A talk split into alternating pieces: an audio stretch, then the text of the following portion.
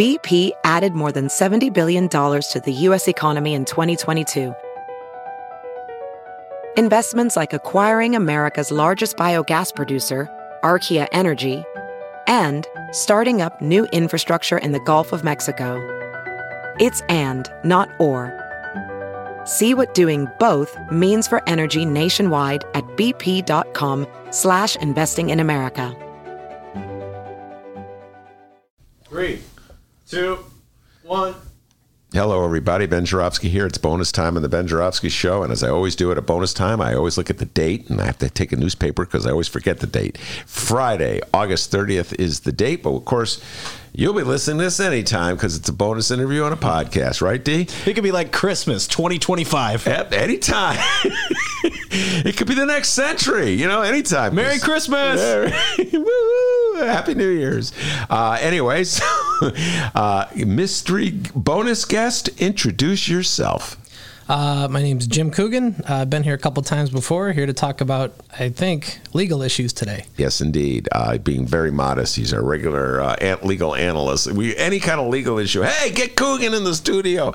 Uh, generally, we have you talking. To, By the way, what law firm are you from? Might as well promote your law firm. It's a good idea. The name is Dwyer and Coogan, uh, and if you're looking for us, the easiest way is just dwyercoogan.com.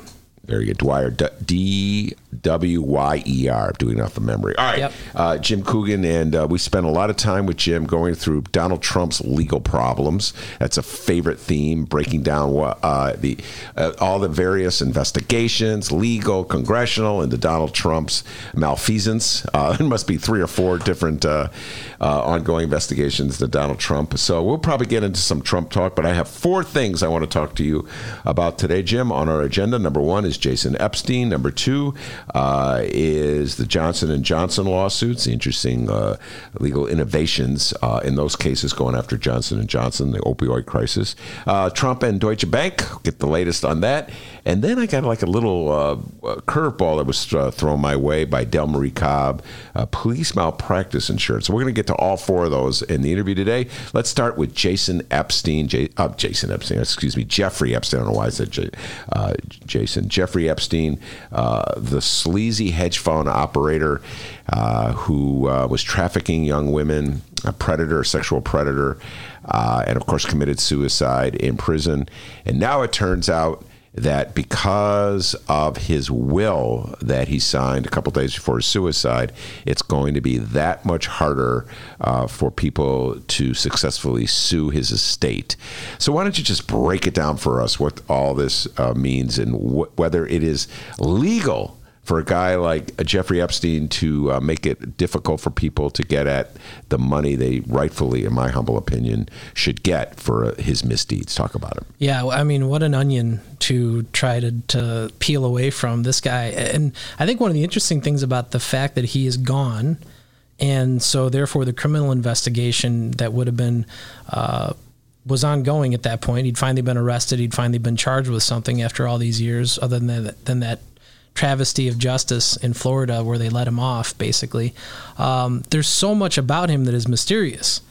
Who his clients were, how he developed the size of the hedge funds that he was running in the first place, um, you know, who he was managing money for, the connections that he therefore had to some of the most powerful people on the planet, uh, President Trump, former President Clinton. Some of the he- those are the headliners. It's all you really need, and dozens of other big names in finance, in in politics that that why, why would they be associated with him other than perhaps being involved in uh, the sex trafficking and, and underage sex scandal that this guy's whole life was revolving mm-hmm. around? Um, so uh, who knows if a lots of those de- details will ever actually be further investigated or, or how much of it's just going to die with him. Um, but at this point, the most the, the the thing that you're asking about today is yet another twist in um, the ways that wealthy people can use the legal system to their advantage, um, even after they're gone from this earth, after they've uh,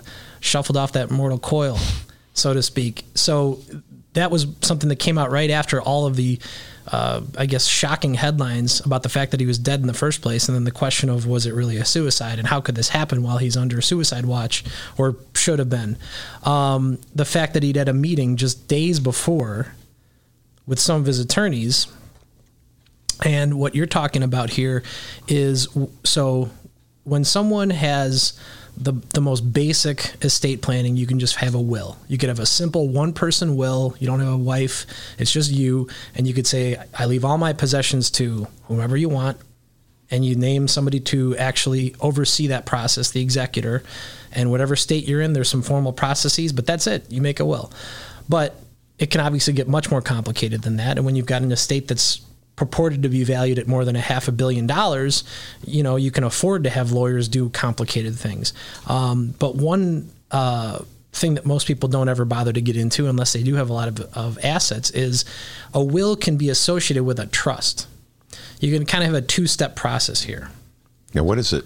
Tell, tell people what a trust is. So, a trust is like the secret part of a will because wills get filed with the probate court of whatever county that you were in when you died or where you resided. Okay. Okay. So that that's a public document, and whatever it says in there about your assets and where they are and who they're going to, you, it, it would be accessible because it's not they're never under seal. There's never any you know they're not to protect anyone. The person's dead at that point. Um, but a trust is a private document where you are you're the settlor. We're going to get a little technical with legal terms, but it nobody needs to take notes necessarily. If you really have questions, call an estates planning attorney. Right? Um, a settlor is, is in this case it's Epstein. You've got assets and you're trying to do something with them more than just having a simple will where you're designating who gets the stuff. When you make this trust, you are effectively giving the legal title over to the trust. So in your land, your bank accounts, your your saving, your um, investment accounts, any other complicated financial instruments that you might have an ownership over.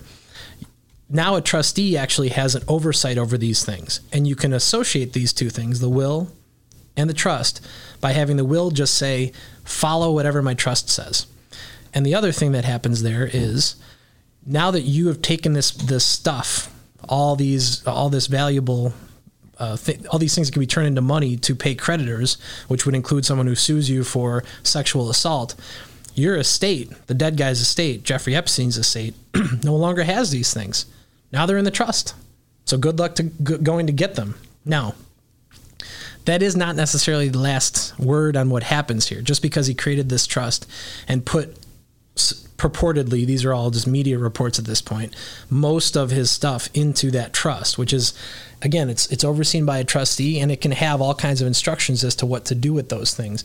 But it's removed from your estate's legal liability. So if he owed whatever hundreds of thousands of dollars in credit cards or in mortgages or if somebody sues him and proves their case and it was some horrible sexual assault of a minor you know, a jury might give that person five million bucks, ten million bucks. If they knew that it's Jeffrey Epstein, they might give him more because they know he's got it. Um, it brings in a, a concept that we were actually talking about not too long ago, which is whether that transfer was a sham transfer in the first place. So one of the things that these these women will probably be going after, uh, their lawyers, if the ones who are going to make civil claims against his estate, uh, they can try to sue and say that this was a fraudulent transfer of that of those finances of those assets in the first place. Um, so you so you're right in the way you asked the question that it's harder. Mm-hmm. They are going to have to pr- pursue a different angle to this, but it can be done, and it doesn't necessarily mean that it's automatically protected from those creditors. All right, now before we get to the fraudulent transfer counter law, so let me ask you this, almost like existential question and it it kind of gets to the heart of did he commit suicide or not. All right, if a trust is intended to, as you say, to effectively, or is one, if one of the benefits of a trust is, as you said, to effectively shield one's income from people who are suing you, why would Jeffrey Epstein care about that if he's dead? If he's dead, he doesn't to be he won't be the beneficiary of his 500 million dollars let it, who are, who does he care who gets his 500 million dollars once he's gone he's dead and yet several days before he died uh, a, his will was amended to create this trust, which, as you just pointed out, effectively shields his income from people who come after him. Mm-hmm. So that gets me to that question I'll repeat. Why would he set up a trust to shield his income from people who sue him if he's going to be dead and he doesn't have to worry about who sues him and who gets his income? Th- this would be getting into the mind of uh, of a horrible deceased pedophile, but uh, spite could be one reason. You know, if he has some, if he had some abiding sense that nothing he ever did was wrong in the first place, and therefore, by extension, did not believe that anybody who was a victim of his violence should benefit from the money that he had, then this would be a way to make it harder for them to access that stuff. I, I mean, on that count, you you wonder, well, may, maybe that maybe he thought that was true, but that may not. It may prove to be bad legal advice if they can ultimately access it anyway. Um, the timing of it may even be a reason to support the, the notion that this is a, a fraudulent transfer explicitly for the purposes of avoiding and evading creditors. Um, but you know, there's there's more than a few people who are on the other side of that question, which is uh, what actually happened here. I mean, there's still. I know that there's a coroner's report. I know there's a med- you know there was a medical examination done, and some of those details are are public, and they've tried to release that information, but none of it makes sense. The guy's in federal custody. He's already had an incident six weeks earlier, something like Yeah, that, where he like came that. out with injuries that appeared to be self-inflicted, or you know, their job, the the people whose custody he's in, is to find out Mm-hmm. were they self-inflicted, are there witnesses to this, what instrumentalities did he have around him that he could have injured himself with, was there any video of it, were there guards in the area that could have witnessed what happened, F- get to the bottom of it, and if it's a, if it is a, a suicide attempt, then why wasn't he on suicide watch? Yeah. Why didn't they have all the other things that are at their disposal? Yeah. And no matter what you say or what somebody might try to claim about the resources available to his jailers, which here it's the Department of Justice, uh, I'd it would be difficult to argue that there's a more high profile prisoner in all of DOJ custody other than maybe El Chapo, who's now in the Bureau of Prisons part of it. I mean, Yeah. honestly, you, you're telling me you couldn't have made sure that that particular guy had someone watching him? Mm-hmm. Yeah, no, I understand exactly what you're getting at because one of the uh, strands of the investigation by the New York Times, uh, subsequent to uh, Epstein's suicide, is uh, the uh, understaffing uh, in these prisons.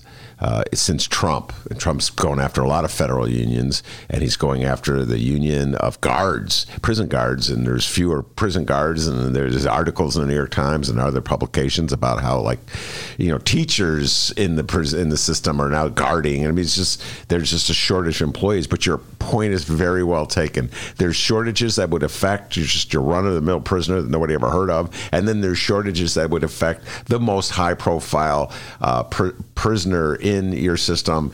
And it is suspicious that there were not enough guards t- to watch him, and guards are asleep, et cetera, and so forth. I could buy your your first response uh, that is truly one of spite because this is a twisted sick individual and he may just want to take it be sick and twisted and nasty and mean and low life beyond the grave Right. I, I could buy that Right. um, and I don't want to lose myself in conspiracy land because it's an easy, uh, you know, rabbit hole to fall in and never escape from, Jim. But uh, it just just makes me wonder. Uh, you know, he really must be a spiteful man to set up a trust just to make things difficult, knowing that he's going to be committing suicide as soon as he can. But um, all right, now let's get to the issue of uh, proving uh, uh, that it's the transfer is fraudulent, as you put it. In other words, the creation of a trust was fraudulently created. Uh, how does a lawyer go about doing that? So there's something called the Uniform Voidable Transactions Act, which was previously referred to as the Fra- Uniform Fraudulent Transfers Act. They changed the name. They changed some of the provisions uh, of how it works. It's it's basically part of creditor debtor law, debt collections. It's it's it's in that universe of what do we do when somebody owes money, doesn't have enough of it, or it's somehow shielded? Uh, one of the things that, that lawyers can do is try to go beyond a legal fiction that was created, a legal structure that was created in order to recharacterize assets, like he was doing here by putting them in this trust. Um, essentially, they would have to make they would file a lawsuit, and they would name the elements of what you have to satisfy under the UVTA, and among them would include things like showing that there wasn't some other legitimate purpose here, demonstrating that there are creditors that were known to this debtor, to the person who's creating this thing, um, proving that he would have had some reason to expect that there would be people coming after this money for some reason, um, and that transferring it out of his own personal assets had no other purpose than to make sure that the creditors couldn't access it. Because a couple of weeks ago, or the last time I, I, was on the show, or two times ago, we were talking about how the state of Arizona was using this same law to go after the Sackler family and Purdue Pharmaceutical. The notion that in that case, a, a, a closely held corporation, so there's no publicly traded shareholders, but the individual family members and friends who own that thing were paying themselves a lot of money in the state of Arizona and other plaintiffs would were worried that they're just going to take all the money out of the till, so that by the time different states can sue them for their liability for misleading you know pharmaceutical marketing and creating an, a massive addiction problem in this country for their own personal profits that there wouldn't be any money left to pay off those cases. So um, basically w- without going through the elements of the law that's what you're doing. You'd have to you'd go and sue the trust. They can also, and I guess this is something I, I, I don't practice in this area, so I'm not I haven't filed one of these cases before. I don't do debt collections, but someone could theoretically sue both, sue the estate, alleging the the sexual violence, the assault, uh, whatever other causes of action they want to put in there, a civil case. So this is different than the criminal prosecution of right. Jeffrey Epstein, and also sue the trust under the UVTA, and try to prove both of them potentially even in the same case. Because ultimately, if you get that judgment, um, I guess depending on the procedures of wherever you're filing those cases, my understanding is you actually may not be precluded from doing both at the same time because lots of the facts are going to be the same facts the the existence of these underlying claims would be one of the claimed motivations for him trying to quote unquote hide the assets in the first place. All right, now I I can understand who would be the plaintiff in a case like this, a fraudulent transfer case. Obviously, uh, a, a, victim would want to uh, destroy this trust.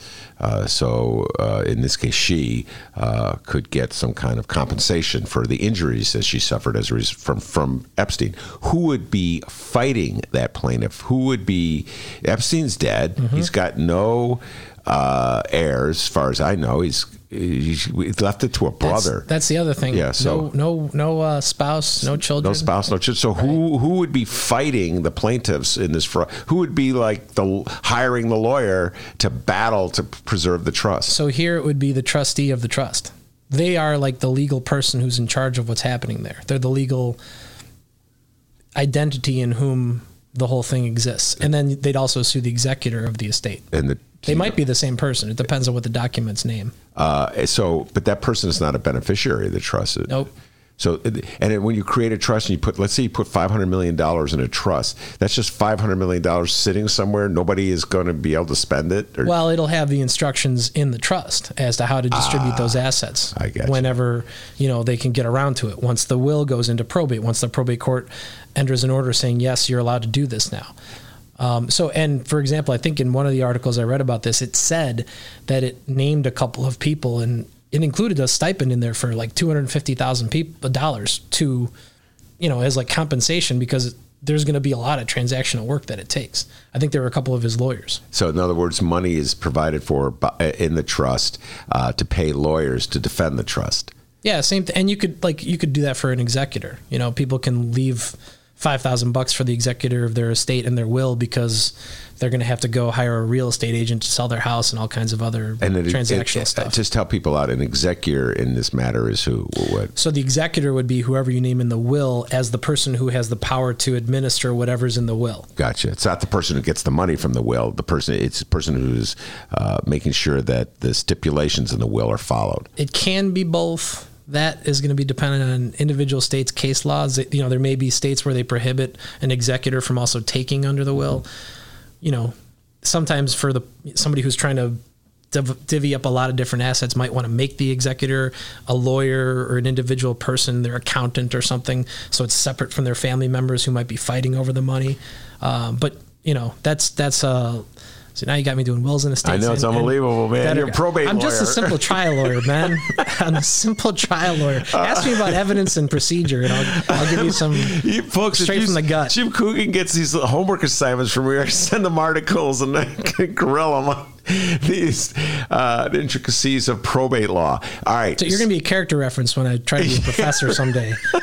yeah, I Explain that I can, I can, I can teach just about anything, apparently. Anything. Uh, he can answer any question. My question, basically, if I if I ever, uh, I should name your your your uh, uh, your appearance on the show. Is this legal? Because I'm always baffled by that something could possibly be legal. So effectively, what you're telling me, it is legal. You you hide everything under a trust, so we don't even know like who is going to get the money. That's concealed by the trust. It would be. It would be now when let's say uh, Jeffrey Epstein. Uh, he's not even alive anymore. His trust prevails, and let's say that some judge somewhere decides to rule on behalf of the trust as opposed to uh, a victim of, of horrible sexual crime. So, good. It's a good thing federal judges are appointed, not elected, because if it's a Cook County judge, surely there would be uh, retribution at the polls. But anyway, let's say you find a judge willing to side with the trust. Does it ever get publicized?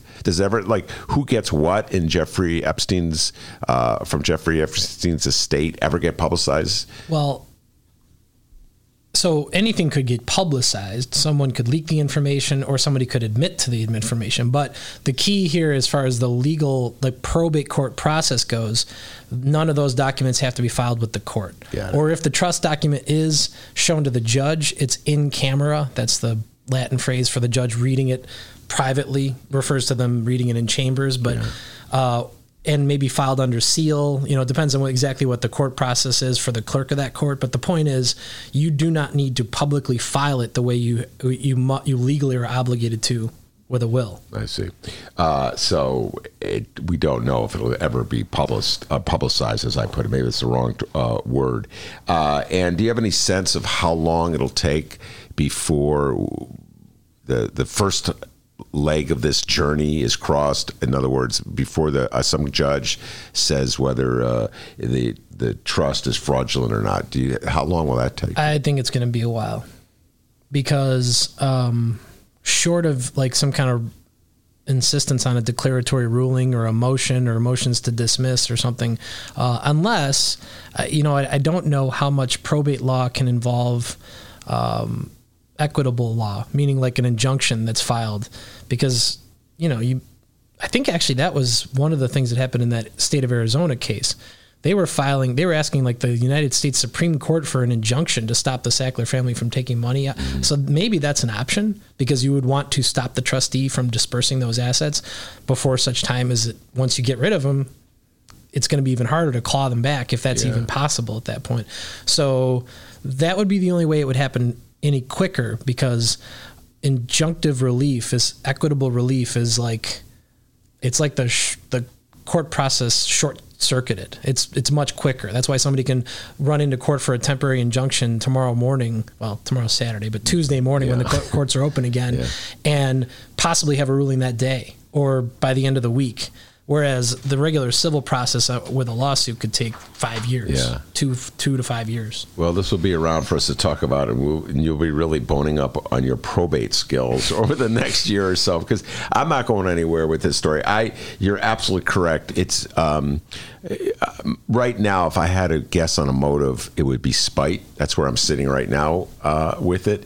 Uh, but on the other hand, if I, the conspiracy theorists are correct, and uh, he uh, was murdered, then this is evidence to that because uh, why would a person who had no intention of killing himself uh, set a you know I no I can under I can understand why a person would set up a trust if he had intended to live and he wanted to protect himself from these lawsuits and thought that he might actually get off. Well, I mean, he did before. That so that correct. wouldn't be crazy, Yes. right? He might be arrogant enough to think that it'll happen again. I mean that he could get off. Yeah. Yeah. Uh, all right. So let's put Jeffrey Epstein to the side and move on to number two. Uh, Johnson and Johnson and the lawsuit uh, regarding opioids that was settled in which state was that? That was I'm blanking on the state. Oklahoma. Oklahoma. Wow. Oklahoma. Yeah. Who would have thought some progressive le- uh, uh, lawsuit would be filed in Oklahoma? Talk about it. Well, you know, that's it's interesting that you call it a progressive lawsuit. It is certainly going after a large corporation for money. That's but this progressiveness, This yeah. may be one of those places where it's it uh, erases partisan lines in the way that we have come to understand them in the United States in the last 15, 20, 25 years. Because I mean, actually this particular addiction issue and drug abuse issue blurs a lot of those normal lines. Um, I mean, I've certainly read commentators who point out that this is a very different approach by by states, counties, cities to the addiction to opioids than crack addiction in the 1980s in black communities.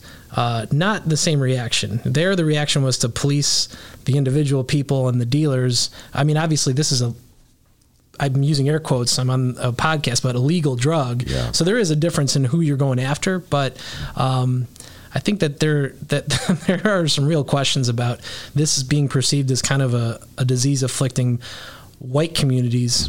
Some of them very poor, so the same socioeconomic circumstances as blighted areas in an inner city, but. Um, you've now had a rally of, I don't know, a hundred, maybe more municipalities around the country. Several states, attorneys general have filed different lawsuits.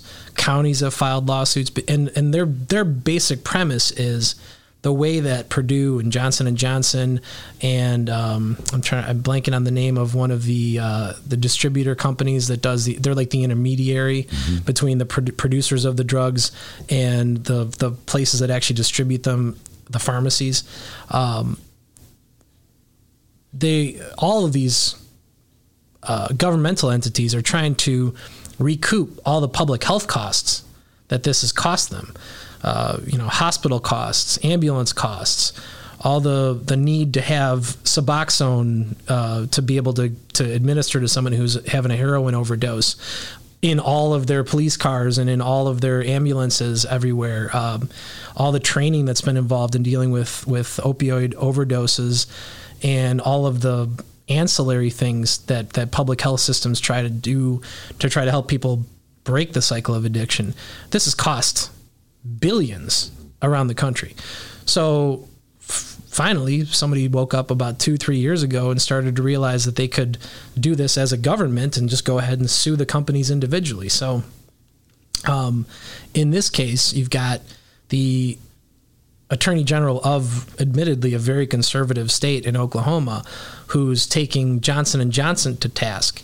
And uh, so the the novel legal theory here, which is one of the reasons why so there's a 572 million dollar judgment but that will be appealed. I mean, believe it or not, Johnson and Johnson has no problem paying lawyers to appeal that. Um, Yeah. But in, in part because you know one of the things that lawyers understand is when it's an issue of law that you're trying to appeal, as opposed to like the facts of the case. It's a you have a much greater chance of possibly getting something overturned because your argument is going to be that judge misapplied the law here. Mm-hmm. And one of the phrases that appellate lawyers use is what they it's de novo. It's another Latin phrase. So in, most of the time, and this isn't 100% true, but most of the time when an appellate court is looking at an underlying court's decision, mm-hmm. if it's about the facts, they ha- they end up giving the, the finder of fact, whether it's a jury or a judge, a lot of deference because they're in the room. They saw the witness testify. Yeah. They saw the documents up on a screen. They heard the people crying or screaming or lying, impeaching themselves on the stand. Um, whereas when it's a question of law, courts generally review it de novo, meaning they look at it with a, with a blank slate. It doesn't really matter what the judge in the trial court decided as far as the appellate judges are concerned. They don't have to give him much, if any, deference, really. That's the whole point. So the fact that they would be appealing whether or not this public nuisance law was properly applied in this case, I'm sure is a reason why the board at Johnson and Johnson is thinking, eh, we, you know, we might have a shot here. Not to mention, I think the stock price went up like three percent that day because it was only five hundred. Yeah, I was going to say uh, there are those who argue, and I, many many of whom are my friends, uh, that a five hundred seventy two million dollar judgment is just the cost of doing business for a company as large as Johnson and Johnson, and that the only way that you're really going to uh, uh, accurately punish somebody is to put somebody in jail. Well, there, yeah, there's two things I would say about that. One is number one, you could certainly also say it should just be a lot more money because that is the language of corporations. And the, the, the AG here, their calculation was like $12.6 billion. So this was peanuts compared to what they were asking Yeah. for. Now, the broader question of criminal liability for this kind of thing, it's like, you know, you you harken back to the early halcyon days of the Obama administration and the, the open question of whether criminal liability should have attached for some of the bank executives and some of the finance company executives who were responsible for all of the various financial collapses from 2006 and on. Um, there's always a, a real hesitance, you know, to try to pierce that that corporate entity and go behind that and take one of these fancy, you know, they're they're they're doctors, they're MBAs, they're you know, the, in what way did they commit some kind of uh, a violent act here? But I'm not disagreeing with you. I'm know. just saying there's there tends not to be the political will for that kind Well, of. let's let's just go back to where you began.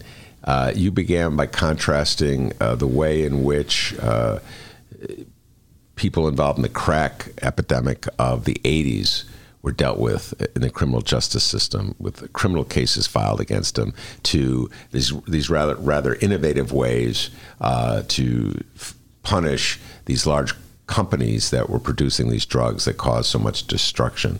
So this is just another element of that contrast where I don't know a prosecutor in the country who say, "Well, it's too tough to prove a case against this drug dealer." fraud is a crime. Fraud, I mean, it is, and and everything that I've, I, I'm I'm no physician or pharmacist, but everything I understand about the way these drugs were marketed versus how they actually behave sp- speaks of fraud. And you know, and there are people. There's some people in jail. They, 60 Minutes had uh, a, a Florida doctor on. I think Sunday. It was this last week's show. Who's in jail right now for running a pill mill, as they use the term Yeah. uh, where he's making thousands of dollars a day giving people 100 pills a week or something like that. I mean, the numbers are obscene. Yeah. Uh, so he, you know, he, he wasn't on the fraudulent marketing part of it. He was on the running a, a sham pharmacy slash um, pain management Yeah. pain management uh, clinic, which was you know the the only pain he was trying to deal with was was uh, of people who were an inch from death just having another fix Yeah. after a while. So, um, yeah, I mean, it's not like nobody's getting prosecuted. And I'm sure maybe at this point there may be a little bit more fear at some of these companies. McKesson, that was the distributor I forgot about the middle one of the middlemen who's been who's made and that's a, no, a name nobody knows. Everybody knows Johnson and Johnson because they make baby powder and all kinds of other consumer products, but um, and Purdue has mostly become public knowledge because they were the ones who actually first came up with OxyContin. Yeah. So, um, but McKesson's a, a quiet demon in this whole maelstrom. So, By the way, when you said it was very intriguing, I, I wrote notes uh, that this is a different tactic employed by law enforcement uh, in states than they did in, uh, with the crack epidemic in the 80s. And how is it possible? I'm trying to think this through. If you use this approach to crack, could it could this same legal approach happen? In other words, are there people you, could have sued, uh, uh, like a public nuisance lawsuit? Who would you have sued if you were going about it this way uh, back in the 1980s? well, what if you? What if they had decided that the kingpins of what I think were much more organized drug dis- distribution networks at the time, uh, especially in cities like Chicago, where all you know gangs that are involved in drug trade have mostly been like flattened out and they're smaller and they're more fragmented than they used to be. I mean, those organizations were pretty sophisticated from some of the profiles I've read in the past. I mean, why can't you sue them in civil court? They have money. I mean, maybe you have to go try to seize like cash out of a out of a mattress or something like that. But there was money going through those those. I mean, look, there's never you don't have an operation selling illicit drugs unless you're making a lot of money. Yeah. Because it's dangerous. You could get killed. You can go to jail. There, money's the motivation. So there was money there. Instead, it was treated as like a war zone. Um, you know, police activity in a in a foreign country, basically. Yeah, that's a very good point. By the way, that- Occupy, jail everybody, prosecute everyone. That's where our two themes, our first two themes of the day, would would uh, dovetail because uh, what the drug lords then would do would be to effectively do what uh, uh, Jeffrey Epstein did. And create trust that would conceal. Sure. they, they would have their lawyers. there. There's no money. This I guy's mean, broke. and hide it overseas. But I mean, like Yeah. you know, uh, banking was all on paper back then. There had to be a way to trace this Yeah. stuff. I mean, I, I think in the computer age now, it probably is harder because the the internet is so terrifyingly large. And so, uh, if we were doing the 1980s version of law enforcement with, let's say, Johnson and Johnson, uh, armed police officers would burst into Johnson and Johnson's headquarters and take away in handcuffs all the, pretty much everybody, and, and they would try to squeeze like the secretary to testify against the uh, the higher up and so forth and so on. Absolutely. Well, except for the guy making the baby powder, they probably wouldn't arrest him. But but everybody else, yeah. I mean, yeah, that that would be. They would treat it as a complete police, uh, like a violence enforcement action, uh, where you know that. I mean, that's the thing, though. Cor- corporate boards don't do their violence with at the end of a gun. They do it by sowing addiction and then reaping the profits from Yeah. it. Now, this would be uh, the kind of lawsuit you would take on, right? And we joked about you not being a probate lawyer, but this would be the kind of lawsuit you would take on, correct? So, in the context of being a, if so, for example, if I was working in conjunction with a government who was doing this, they'll sometimes hire private civil plaintiffs type lawyers to prosecute those cases. Yeah. Um, but you can also do them on behalf of individuals if you can characterize the case properly, uh, which I'm not sure exactly how you would do that, but I, I, I think the, the other model was the tobacco model, Yeah. where they were using civil attorneys who were used to suing for negligence or other types of um, money damage uh, or negligence, strict products liability, those kind of things for money damages because they had an understanding of how to go after a corporation, figure out what the corporate structures are, investigate who is responsible for what, who makes the policies and procedures, going up the chain, uh, sending out the kind of discovery requests that allow you to try to see behind all the shrouding of how that company works and then ultimately finding the documents and the testimony from people to admit to where did this actually happen did they actually do it this way what did they know about it, the, the addictive properties of the drugs and then continue to lie about Wow. Yeah, that uh, that that that would be a long haul to put it mildly. Is uh, I've not seen it. Uh, is Johnson Johnson appealing? Have they officially appealed? The, i think they have, Oh, they have? If, if it's in the it might even be in this article Okay. that i was looking at today All right. So ultimately, uh, all of these lawsuits could uh, come down to a ruling as to whether the law has been adequately or, or, or legally applied. Correct? For this one Yeah. and and this this is I'll even read it. So Oklahoma's public nuisance law says it's a nuisance is unlawfully doing an act or omitting to perform a duty that injures or endangers the comfort, health or safety of others. So it's it seems really broad and that's probably the reason why generally speaking it would be you know somebody having like a I don't know like a dangerous thing on their property and someone gets hurt in the neighborhood and they can't get the guy to stop and he's not violating zoning laws. And so they the, finally the city just sues him and says look you, you got a tire fire in your backyard. It's a public nuisance. The neighbors are all inhaling this smoke and a, a kid got hurt from some of the embers the other day. Um, so that would be the novel approach in this case. It's not every uh, county, city, state lawsuit is framed as a public nuisance case. So this one was unique in that way. Some some states also have this, and they're doing it in a similar way than the the, the Oklahoma AG did here. All right, uh, let's move on to the next item on our. Is it, is it legal? Uh, our new show with Jim Coogan, and that has to do with uh, Donald Trump and Deutsche Bank. And we talked earlier in the sh- uh, in the week uh, with Monroe Anderson, who's our Trump expert, uh, about this one. And I, I suppose the matter that interests me the most is has to do with Donald Trump's income tax returns and whether somehow or other uh, Deutsche Bank could be co- co- convinced. Is that the word I want to say? Coerced, whatever the word is, into revealing those uh, income tax returns because it, the news came out this week, Jim, that they actually had obtained them or they had them. They uh, probably had them all along. Uh, so, let's uh, give folks a little sense of how likely that is that uh, Deutsche Bank will eventually uh, turn over these returns for all of us to see. Well, I'll I'll ask I'll answer part of that with a question. How do you interpret getting a if you had a subpoena dropped on you? Is that convincing or, or coercing? when when Congress drops a subpoena on you and says, "Give us these documents." I would say that would be in the coercion camp. Um, so they were legally obligated to turn that stuff over until the, the Trump organization, Trump family, I don't know, whatever.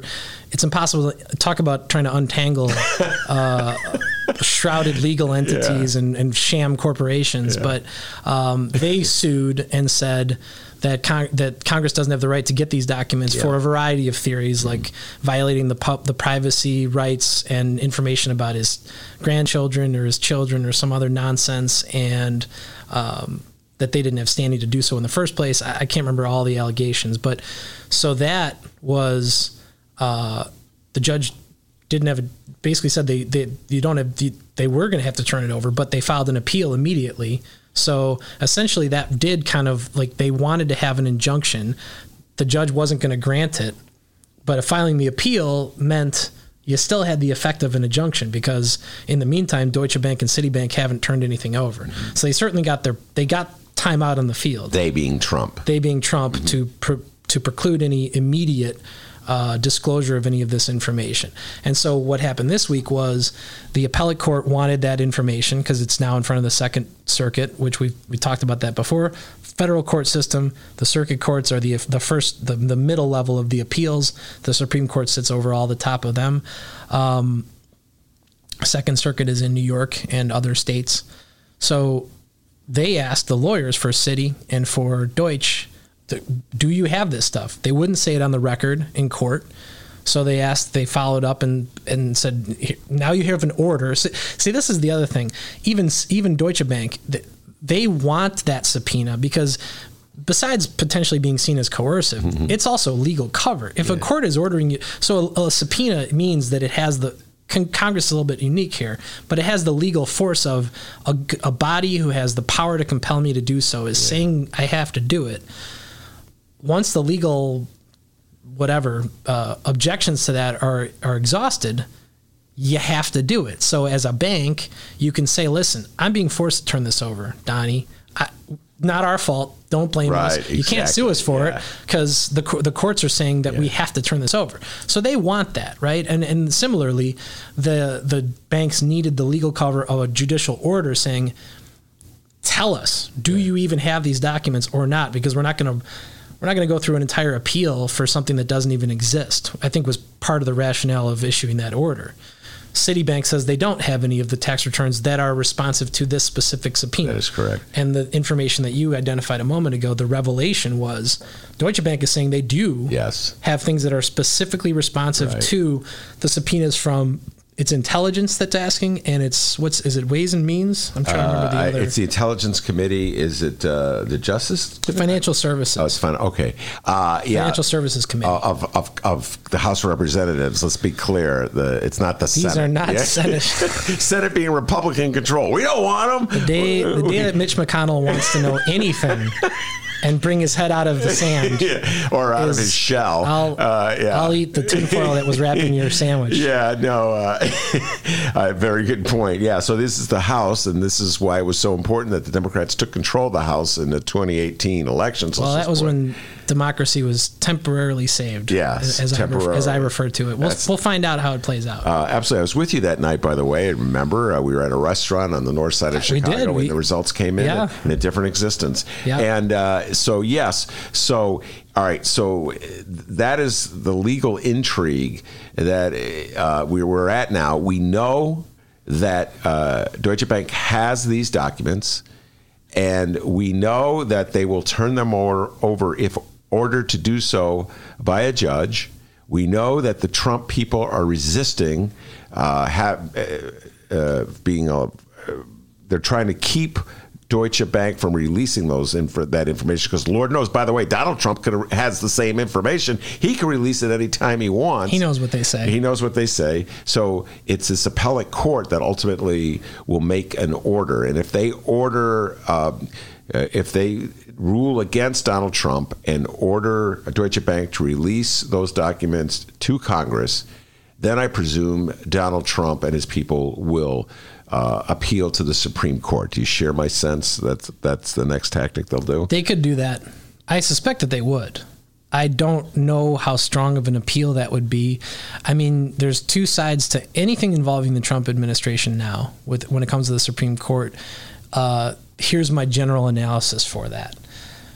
Either it's something that's so clear cut under the law that they just have no chance, or if there's even a shade of possibility that you could create some kind of argument that Trump can be protected, then the fact that he has five of those justices that are more or less beholden at this point means it will be a partisan decision in his favor. So what I'm trying to say is if they can even come up with some crazy, you know, borderline argument, I wouldn't be surprised if that's what you end up seeing, saying, don't know, something about executive privilege or whatever, um, and rule in his favor and say that that uh, the injunction is actually allowed and that the trial court was wrong and reverses it. Wow, just think about this. I mean, we're really getting ahead of ourselves, Jim, but I could see uh, you, you and I having a conversation, let us say six months from now.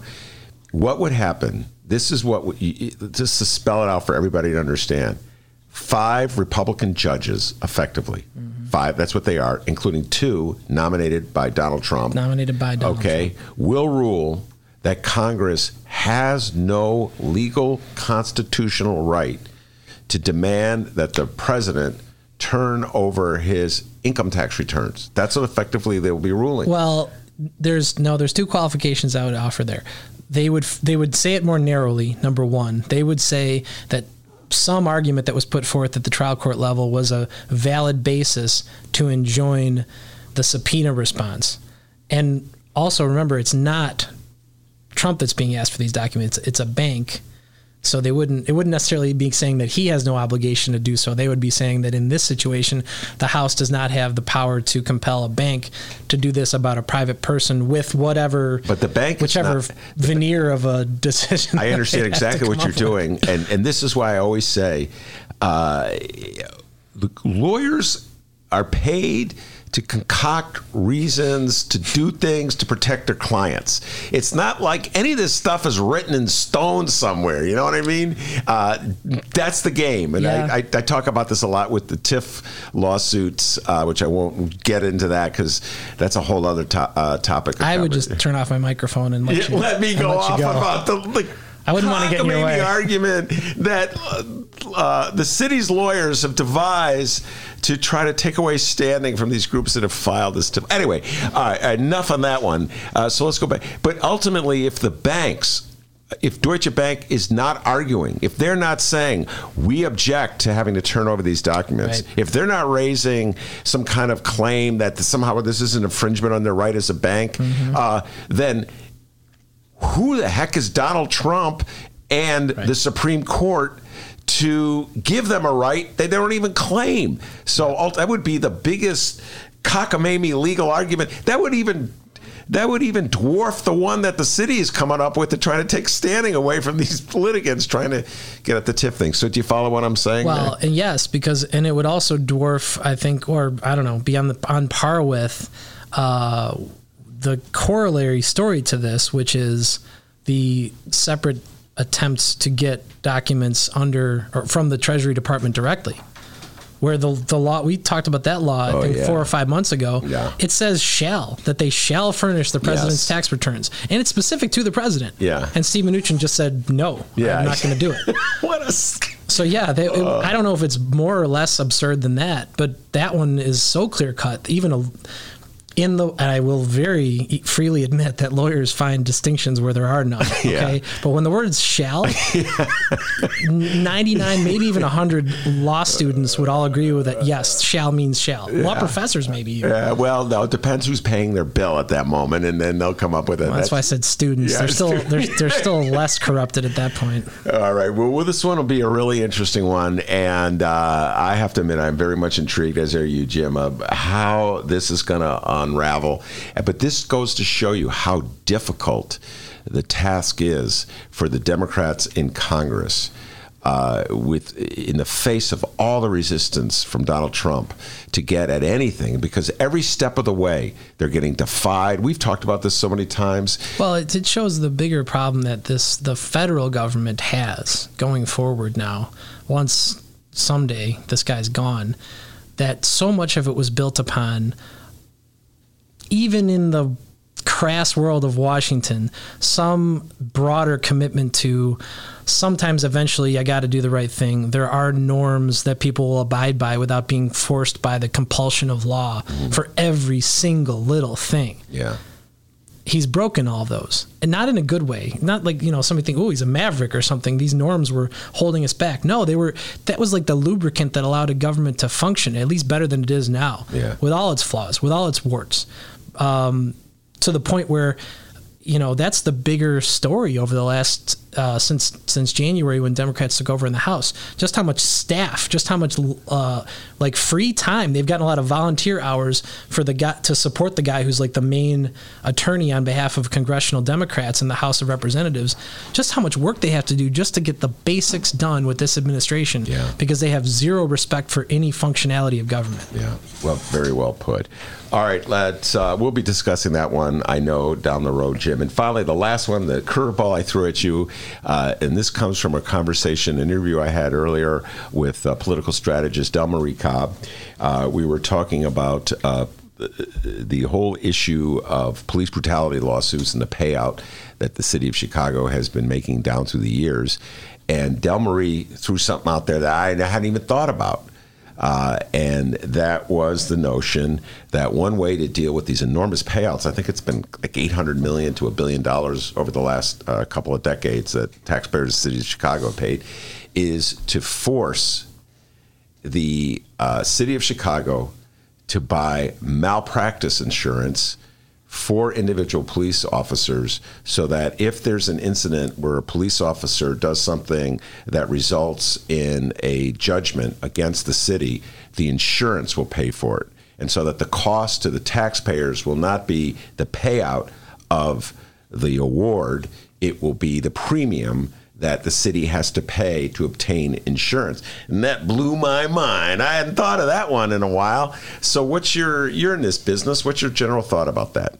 Yeah, I, it's very interesting. I would imagine that you'd have to have some laws would have to be changed to allow it to happen in the first place because right now you're talking it's it's a general revenue thing. It's it's the liability of the city, but if it were possible, if it was feasible, and uh, including the political feasibility of it, I can imagine a lot of benefits because quantifying risk as opposed to just having this blob of liability floating out there that you're always going to have to satisfy from tax revenue um, in and of itself will change behaviors. Quantif- being forced to determine and having risk adjusters trying to figure out well how much is what what is the annualized uh, amount of risk for this department with the number of interactions they have with citizens with the number of shootings that are reported with the number of police involved shootings they they would they would be forced because in order to even create what those premiums are there'd be an, investigation into all these shootings. There'd be an audit of, of what's happened and how viable were these cases and how many times did they get away with something that luckily nobody sued about or information didn't get out or something like that. Um, and if you then broaden that out even further so beyond just doing more of an evaluation in the first place the involvement of outside risk adjusters and insurance companies, which I'm no fan of insurance companies, Yeah, but that. that's that's where I get the money that I get from my clients every day is some insurance company somewhere. So like I, I get how they work and have been studying them for my entire legal career. One of the things that they would they would have an influence on this instead of just having um, police accountability people, political people, the city council, the mayor, and um, whatever system there is in place right now with you know they have a new the, the new system they have now for police involved shootings um, it, it would be money people who obsessively think about what how can you change behaviors to minimize that risk? They'd be coming in and saying wait a minute you're not doing this because this is what the new york police department's been doing and this is what the lapd's been doing and they've been doing this different training and they have these different reporting systems and there's requirements that you always have a second guy in the car because it reduces the number of chances where you shoot people because you overreact to situations. I mean, you'd, you'd bring in a ton of institutional knowledge from other entities because it would be inflicted upon them. Yeah. Otherwise, they'd be uninsurable. And then they have to go back to the taxpayers and say, well, we figured we could save $50 million a year by having these. Uh, you know, discernible, quantifiable premiums, but instead we can't do it because now we've been told we're so dysfunctional that we can't even we're not even insurable. And the, the last way that you would would bring this down to even an individual officer level is they could, depending on how it's designed, create a system where they have to contribute some of it. I mean, the vast majority is going to come from the department. Yeah. But if you are as an individual, it's almost like contributing to your own health plan, right? You you have some amount some amount of your premium is coming from you Yeah. you know that you have some it's it's having more skin in the game if you know that your premiums are going to go up because of an incident it might affect behavior Wow, just think about that for a moment. I was immediately going to say, no way can you force a police officer to pay any part of that premium. But then when you threw the healthcare thing at me, this is this is the this is the heart of our for-profit healthcare system. They always say. I remember Mayor Rahm when he was trying to lower healthcare costs. He goes, "Well, we're going to we're to make police do like sit-ups and not eat donuts and stuff like that because that'll get a lower premium. We'll save the city money." So you know what I mean? It was like putting it on the cops Yeah. to do to uh, take proactive, uh, atta- you know, proactive measures to uh, lower their health risks. to the And- extent that they can get away with it insurance companies are always in favor of that because it puts it back on you you know You, you know what I'll tell you. This is what I will. I said this to you when I at the start of the show before we went on the air. This is a uh, uh, a market based strategy, okay, to deal with a public problem.